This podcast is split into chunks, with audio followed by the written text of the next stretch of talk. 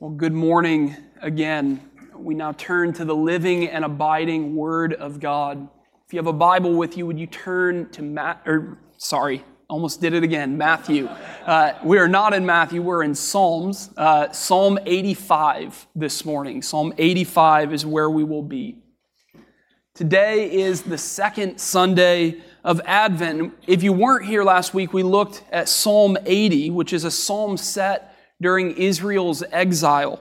And we talked about the fact that Advent is a season of waiting, waiting on God to fulfill his promises and longing for things in this world to be made right. As Christians, we look backward and celebrate the first coming of Jesus into the world as a baby who came to eventually die to save us from our sins. But we also look forward to his second coming where he will bring to completion that salvation that he began. As Christians, we're in this in between position of our salvation being accomplished. Jesus has dealt the death blow to Satan, and our sin no longer stands over us in condemnation, and we are filled with his Holy Spirit. But we also haven't yet reached that blessed eternal state we still live with the presence of sin and temptation. Our bodies and creation still groan in this fallen world. We still suffer and mourn over sin and death and disaster. And even though Jesus is on his throne, his kingdom has not yet covered this world. We are in this position that Christians often call the already, but not yet. The promises of God have already been fulfilled in Jesus, but we have not yet seen their completion in this world. Today we turn to Psalm 85. This is another psalm that is likely set late in Israel's history. But whereas last week's psalm was set during the exile, this psalm is likely set after the return from the exile, perhaps during the time of Nehemiah or Ezra, when Israel had returned to the promised land. But remember, the return to the promised land brought with it new despair. We thought all this was over. We thought God would restore us to complete salvation and take away all his anger. We thought everything was going to be fixed by now. But it wasn't. And we can similarly feel that frustration that things are still not the way they are supposed to be. Even though Jesus has come and forgiven us and restored us to relationship with God, things still don't seem to be right. You look around at your life and you know that there are broken relationships. You see sin cropping up in you in all kinds of discouraging ways. Even though you are a Christian, you feel at times that God is far away. We are still waiting. We are still longing. We still find ourselves crying out in frustration and despair. If that is you this morning, then this psalm is for you. As all the psalms so wonderfully are, this psalm is not just God's word to you this morning but it is also God's word for you to speak back to Him. So, God is going to teach us this morning how to pray as a people who are in the already and not yet. People who are living in this world that is not the way that it is supposed to be, but who still put their trust and their hope in God. But before we go to His Word, let's go to our God and ask for His help. Would you pray with me? Heavenly Father, as we now read your holy word, I ask that you would give us your spirit of wisdom and revelation, that we might know and love your Son, Jesus Christ, more. Open our minds, our hearts, and our wills, so that we may hear your word and believe it. Speak, Holy Spirit. Your people are listening. Amen. This is Psalm 85. To the choir master, a psalm of the sons of Korah. Lord, you were favorable to your land. You restored the fortunes of Jacob. You forgave the iniquity of your people. You covered all their sin. You withdrew all your wrath. You turned from your hot anger. Restore us again, O God of our salvation, and put away your indignation toward us. Will you be angry with us forever? Will you prolong your anger to all generations? Will you not revive us again that your people may rejoice in you? Show us your steadfast love, O Lord, and grant us your salvation. Let me hear what God the Lord will speak, for he will speak peace to his people, to his saints. But let them not turn back to folly. Surely his salvation is near to those who fear him, that glory may dwell in our land. Steadfast love and faithfulness meet. Righteousness and peace kiss each other. Faithfulness springs up from the ground, and righteousness looks down from the sky. Yes, the Lord will give what is good, and our land will yield its increase. Righteousness will go before him and make his footsteps away. This is the word of the Lord. So we look at this psalm today, we're going to ask a question. We're going to ask what we are to do when God seems angry. We're going to look at that question a bit, and then we're going to see the way that this psalm teaches us to respond. It teaches us in three ways. First, that we are to cry out to God honestly. Second, that we are to remind ourselves of who God is and what He has done. And then thirdly, that we are to listen to Him and trust in His promises. Our psalm last week was one in the midst of distress. It talked about all these circumstances that brought on that distress.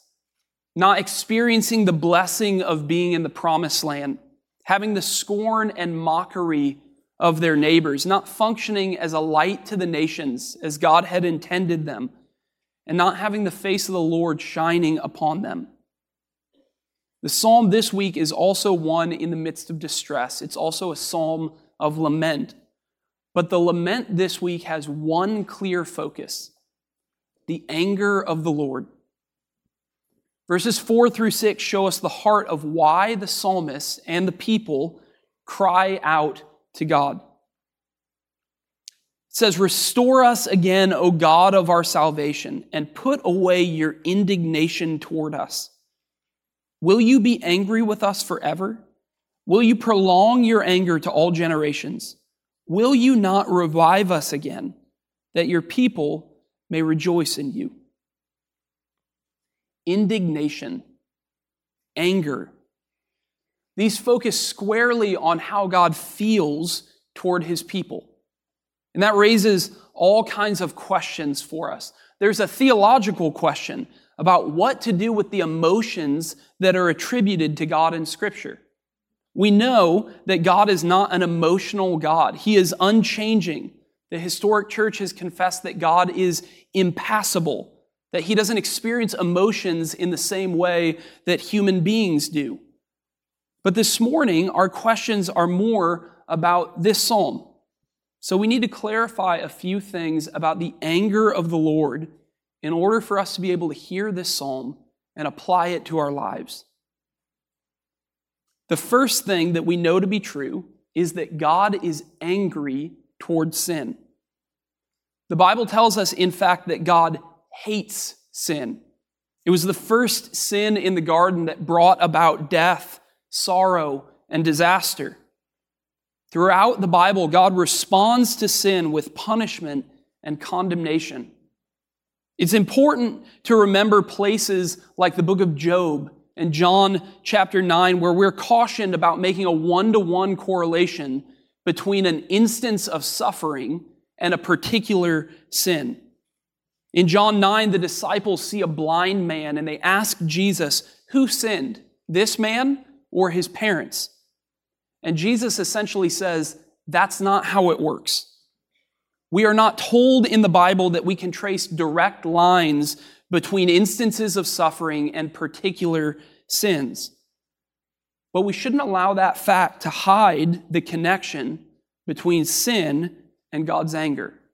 The Bible teaches us that God hates sin. The next thing we need to remember is that for Christians, God's wrath and judgment have been completely satisfied in Jesus' sacrifice. Romans 8 1 says, There is therefore now no condemnation for those who are in Christ Jesus. Romans 5 1, since we have been justified by faith, we have peace with God.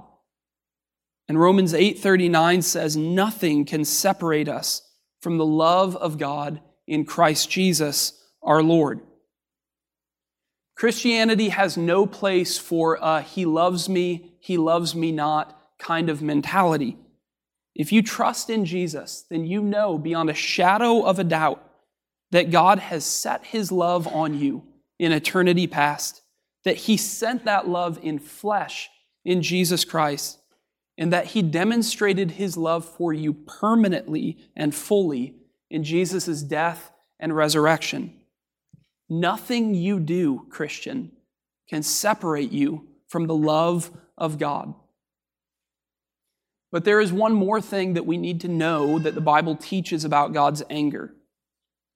The unchangeableness of God's love for you doesn't mean that God doesn't have a dynamic relationship with us anymore. We can fall into the danger of reducing God to principles and flattening out how he relates to us. But the Bible is clear that God is pleased by our faith and our obedience and our abiding in Jesus and trusting in him. And he is grieved and even angered by our disobedience and distrust of him. We see this in places like Ephesians 4:30 which says to believers, "Do not grieve the Holy Spirit of God, by whom you were sealed for the day of redemption." In Hebrews chapter 12, the writer tells us that the Lord disciplines the one he loves. God's love for us and his anger at our sin are obviously not at odds with one another. We have been forgiven of our sin, and the penalty no longer stands over us. But our sin still affects our relationship with God. And so we need to be careful that we don't immediately dismiss the psalmist's concern about the Lord's anger. He knows his sin and the sins of his people. He sees around him that things are not as God promised that they would be and he is crying out to God to relent from his anger and indignation. Maybe this is you today. You might not admit it to anyone here, but you don't feel the Lord's smile upon you. You don't feel the presence and the joy of God. Instead, you look around at your life and see broken relationships and persistent sin and unfulfilled desires, and you don't know what to do even if that isn't you today. One of the great things about this psalm and many of the psalms is that it is a corporate psalm. It's meant for the people of God to sing together, not because they are all feeling the exact same thing, but because the body of Christ is joined together.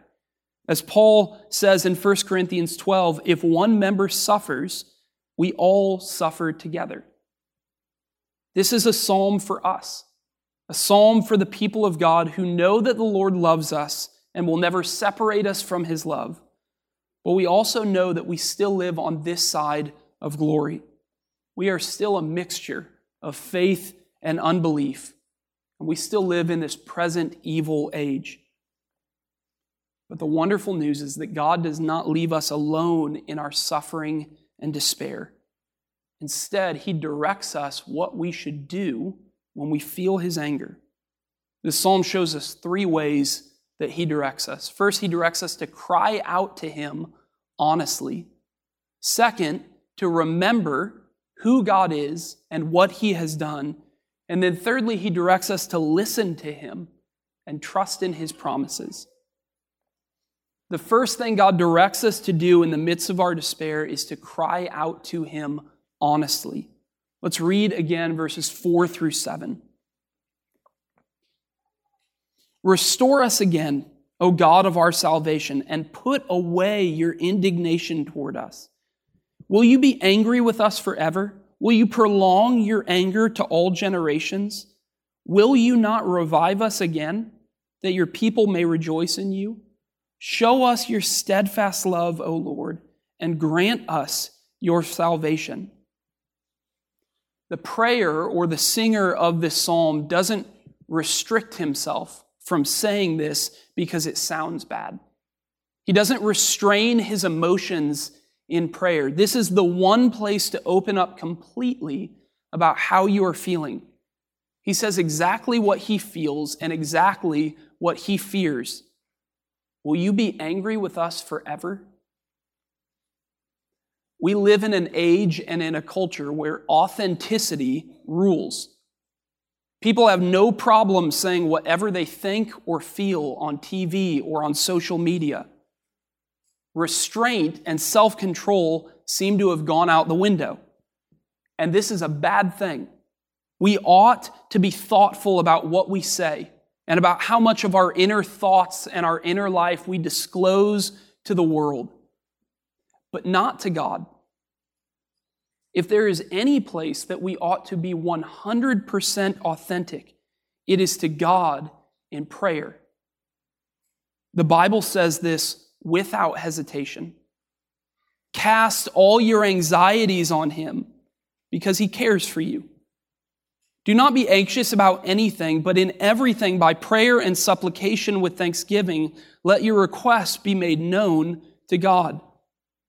Psalm 62 tells you to pour out your heart before God. The Psalms are a perfect picture of this. Read through them and read them closely. You see things like, Oh God, why do you cast us off forever? How long, O Lord, will you forget me forever? How long will you hide your face from me? Why does the way of the wicked prosper? Why do all who are treacherous thrive?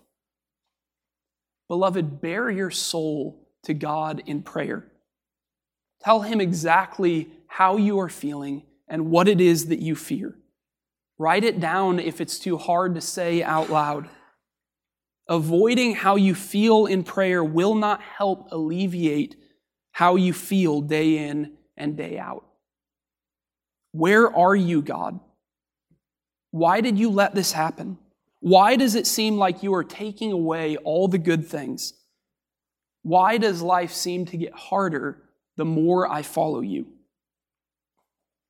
This psalm teaches us that the first step in the midst of our distress is to pray to God honestly. But it never stops there. Prayers of lament are not simply venting sessions. God always calls us to more. The second thing this psalm directs us to do is to remind ourselves who God is and what he has done. We see this most clearly in verses 1 through 3. Lord, you were favorable to your land. You restored the fortunes of Jacob. You forgave the iniquity of your people. You covered all their sin. You withdrew all your wrath. You turned from your hot anger. This is a recounting of the way that the Lord has been faithful to his people in the past. As I mentioned before, this psalm was most likely written after God's people had returned from exile. So this may be a rejoicing in that act of faithfulness. Even though they deserved to be exiled and taken out of the promised land, God graciously brought them back. The psalmist is clear that this involved him forgiving their sins. He took them out from under the hand of their oppressor and brought them back to the promised land. We see this over and over in Israel's history. God's faithfulness, God saves his people from danger and oppression. And so often, they quickly forget what he has done. This psalm teaches us not to forget, but to remember, to remind ourselves what God has done for us in the past. But this psalm doesn't just reflect on what God has done, it also remembers who God is. One of the interesting things about this psalm is that the language of it shows that Exodus 34, 6 and 7 is in the background. We talked about this passage last week. This is when Moses asks God if he can see his glory.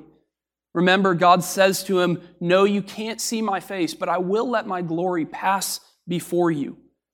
And the way that that is described in Exodus 34 is by God declaring his character to Moses. It says, The Lord descended in the cloud and stood with him there and proclaimed the name of the Lord. The Lord, the Lord, a God merciful and gracious, slow to anger, and abounding in steadfast love and faithfulness, keeping steadfast love for thousands, forgiving iniquity and transgression and sin, but who will by no means clear the guilty, visiting the iniquity of the fathers on the children and the children's children to the third and the fourth generation. This is the classic description of the character of God that shows up again and again in the Old Testament. And we see it in the background here. Verse 2 uses the exact language saying that God forgave the iniquity of his people. Verse 7 asks God to show his steadfast love. Verse 10 pairs together the same pairing as Exodus 34 steadfast love and faithfulness meet. And then continues to reflect on the other descriptions of God's character. This is what God calls us to do in addition to our honest prayer. We should look at ourselves and pour out our heart to God, but we should never stop with looking at ourselves. God calls us instead to turn our eyes to Him. And we have the same call as Christians. In the midst of our trouble and distress, we need to remember who God is and what He has done. But for us, that's not most clearly seen in the Exodus or the return from exile or even in important moments throughout your life. No, you are able to look back on the clearest expression of God's character in history his sending of Jesus. Christian, when you doubt God's love for you, you can know that God so loved the world that he gave his only Son, that whoever believes in him should not perish, but have eternal life. You can know and remember that God shows his love for us, and that while we were still sinners, Christ died for us we rehearse and repeat the salvation of God in the past so that we aren't ignorant of it where we now sit. It's possible that one of the reasons you might think that the anger of God rests upon you is because you have not reflected on the truth of the cross enough. Even if you wouldn't say it, you may think that there is something lacking in Jesus' sacrifice or that your sin is too great for him to cover. Brothers and sisters, look to the cross. There is nothing lacking in Jesus' sacrifice there. Though your sin is great, in the cross you see that his grace is greater than all of your sin. Jesus is able to save you to the uttermost. Remember and remind yourself who He is and what He has done. But that isn't all that God calls us to in our distress and fear. He does call us to cry out honestly to Him in prayer and then to turn and remind ourselves of who He is and what He's done. But there's more. God does not just call us to look into the past, He also calls us to look into the future. The final thing God teaches us to do in this psalm is to listen to Him and to trust in His promises. The turning point of this psalm clearly happens in verse 8. In verse 8, the psalmist says, Let me hear what God the Lord will speak, right on the heels of his questions. He is determined to listen to God and his word. He has done his talking about what he is feeling. He has even done his own reflection on God. But now he has decided to listen and let God speak.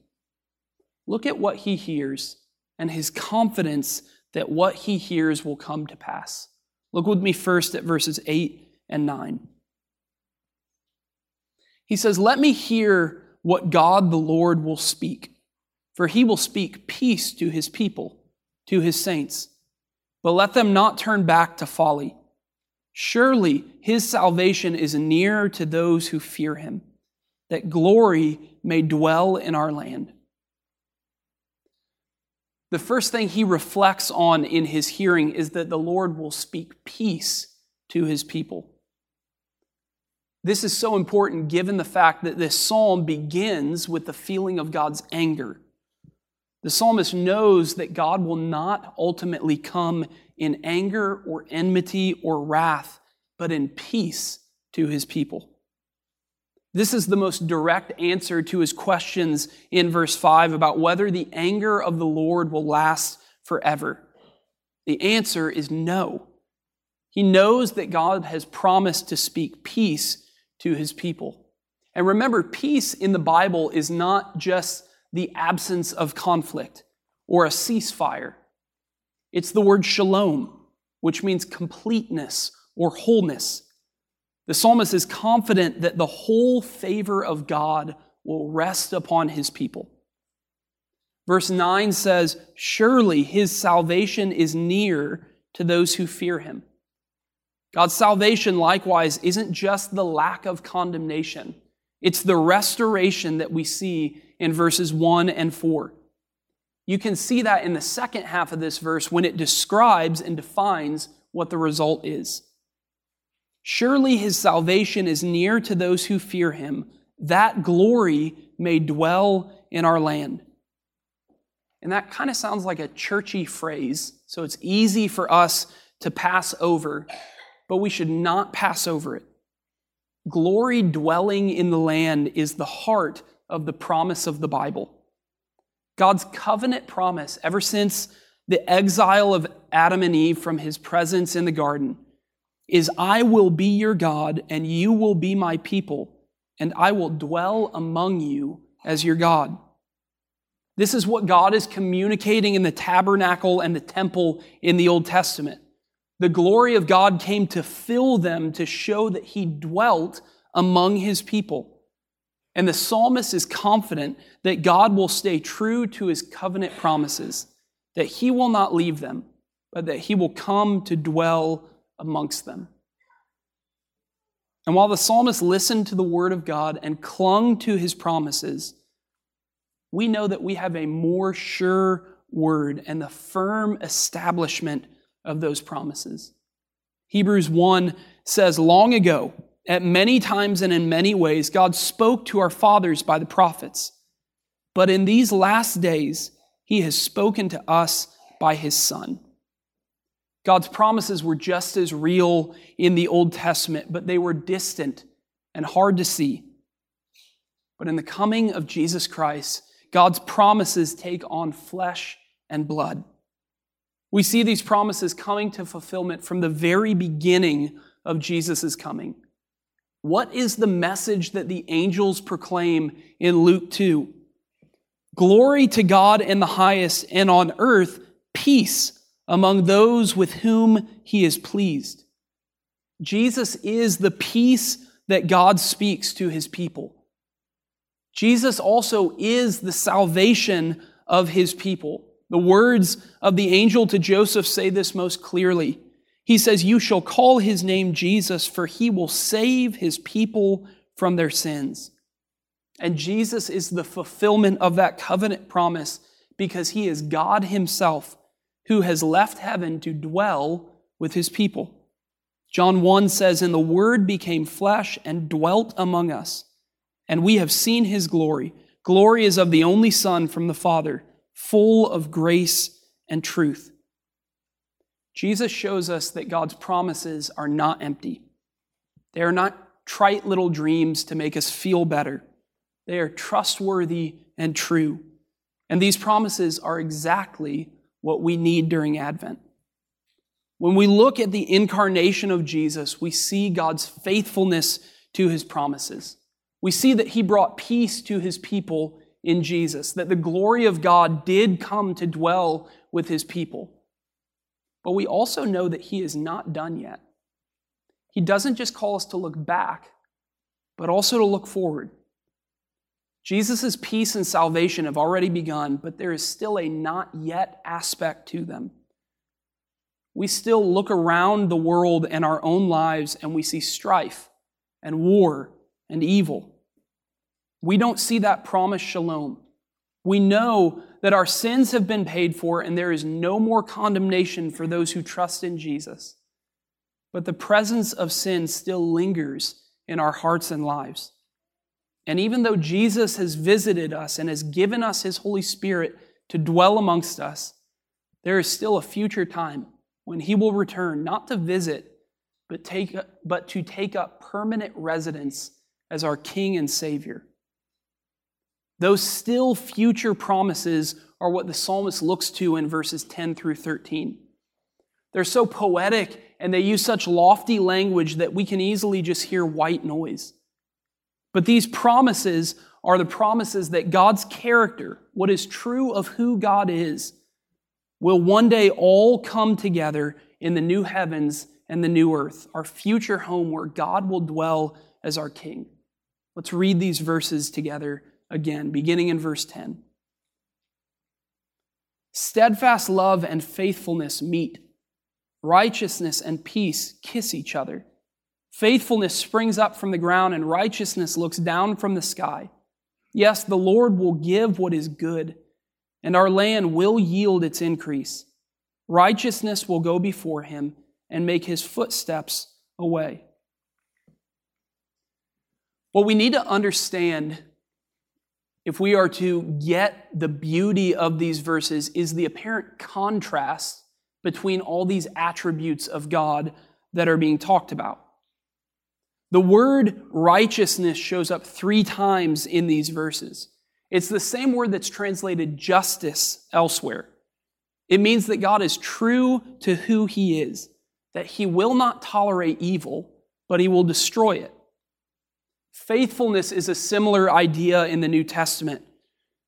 This is the word that's translated truth in the New Testament, that God is true to what he said he would do. We've already seen talked about peace, which is not dealing with his people in wrath or anger, but in mercy. Steadfast love is God's covenant love and kindness to his people. These are all things that we see in tension.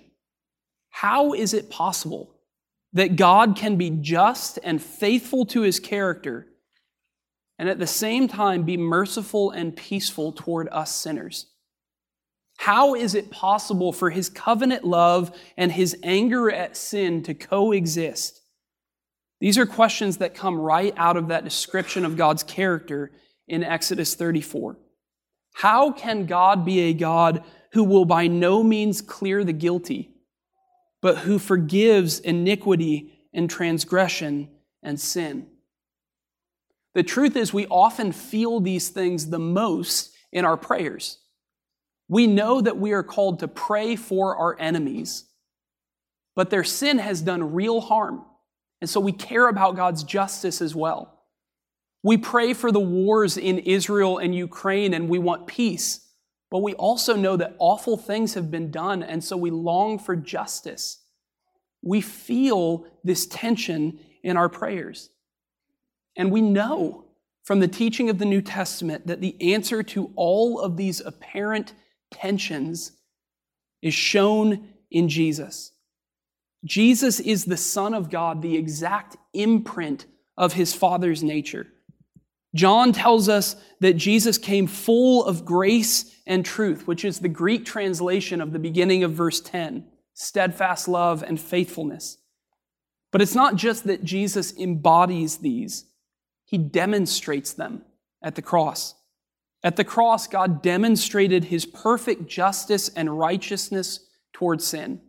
He would by no means clear the guilty. He fully punished every single sin of his people in the death of Jesus. But in the cross, God's kindness and steadfast love poured out on us sinners because he took his judgment on himself instead of pouring it out on us. The result is that we have peace with God. The cross is where Jesus secured our salvation, where God showed his anger at sin alongside his unceasing love for us. And it's because of the cross that even in this not yet time of waiting and longing, we can still have confidence in our prayers.